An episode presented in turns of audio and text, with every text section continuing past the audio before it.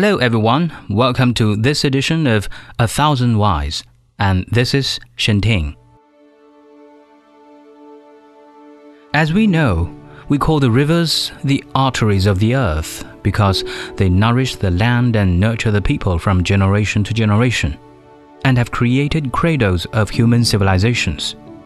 And that's why many rivers are nicknamed mother rivers for different nations and peoples around the world like the Ganges for India, the Nile for Egypt, the Volga for Russia, the Amazon for Brazil, and so on.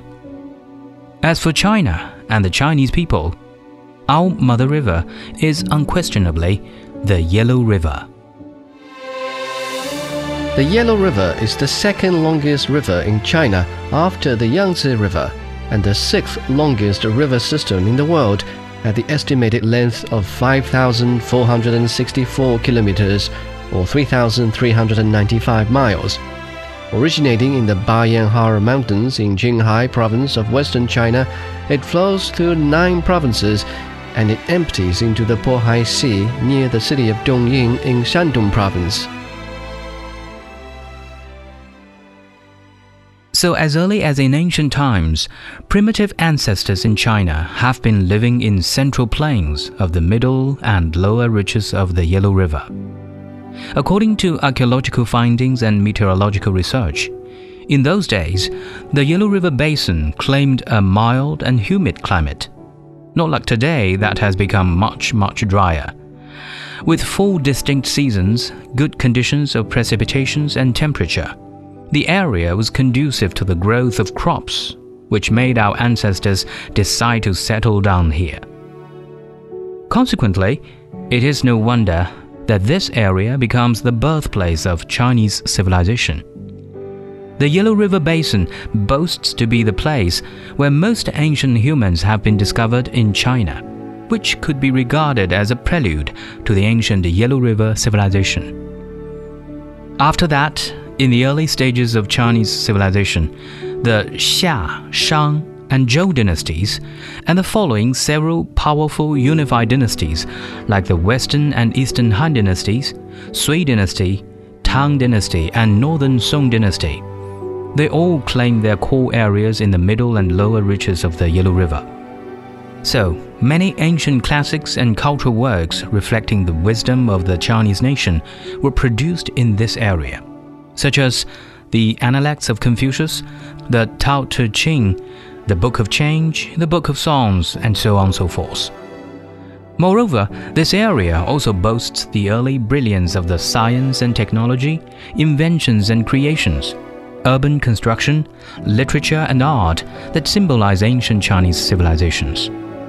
Therefore, it is said that the Yellow River has nurtured the Chinese civilization as well as the Chinese people. So in China, almost everyone knows such a saying that the Yellow River, our mother river, is the cradle of the Chinese nation.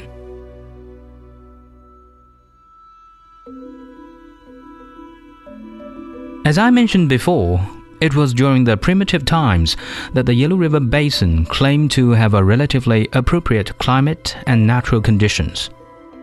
But later on, with change of climate and the deterioration of the natural environment, the amount of sediment in the river gradually increased during the Western Han Dynasty.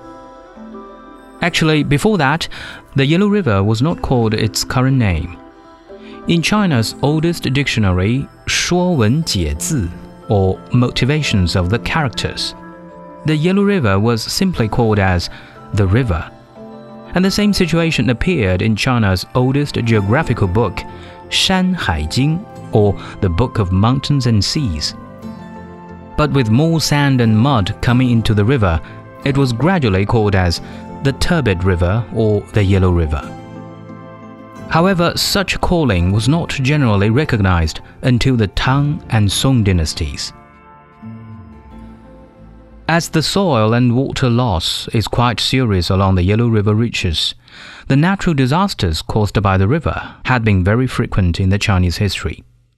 No wonder the ancient Chinese people regarded the river both as a blessing and a curse. According to historical records, during the span of 2,540 years, from 602 BC to 1938, the lower reaches of the Yellow River had experienced 1,590 breaks, 26 diversions, and 7 major diversions, which caused great harm to the area around the Yellow River. So you can see, to the ancient Chinese people living along the Yellow River, it was like such a familiar and amiable person who provided you with the source of life, but with some bad tempers. So, throughout the Chinese history, the harnessing of the Yellow River had become an important index to evaluate the achievements of local officials and even emperors. We've even developed an idiom involved with the Yellow River as 河清海晏, literally translated as the Yellow River is clear and the seas are calm, to describe the meaning and wish of a peaceful world.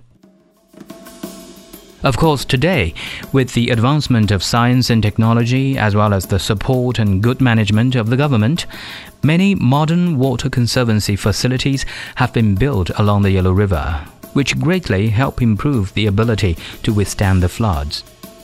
Moreover, the ecological protection and high quality development in the Yellow River Basin has also been identified as a national strategy in China. Since the Yellow River holds such an important position in the development of Chinese civilization, it is quite natural for it to frequently appear in the Chinese traditional poetry. So, let me give you several examples. The most famous verse about the Yellow River is probably from the great poet of the Tang Dynasty, Li Bai. 黄河之水天上来，奔流到海不复回。See how the Yellow River waters move out of heaven, entering the sea, never to return. And also the verse from Wang Zhihuan, 白日依山尽，黄河入海流。the sun beyond the mountains glows, the yellow river seawards flows. As well as another popular verse from Wang Wei, also from the Tang Dynasty. 大漠孤烟直，长河落日圆.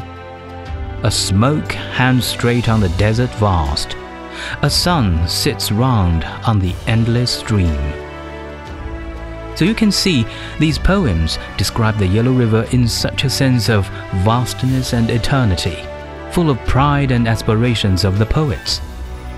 I believe they kind of reflect the personality characteristics embodied to the Yellow River by the Chinese people. Okay, I think that's all for this episode of A Thousand Whys. Thanks for your listening. I'm Shen Ting. See you next time.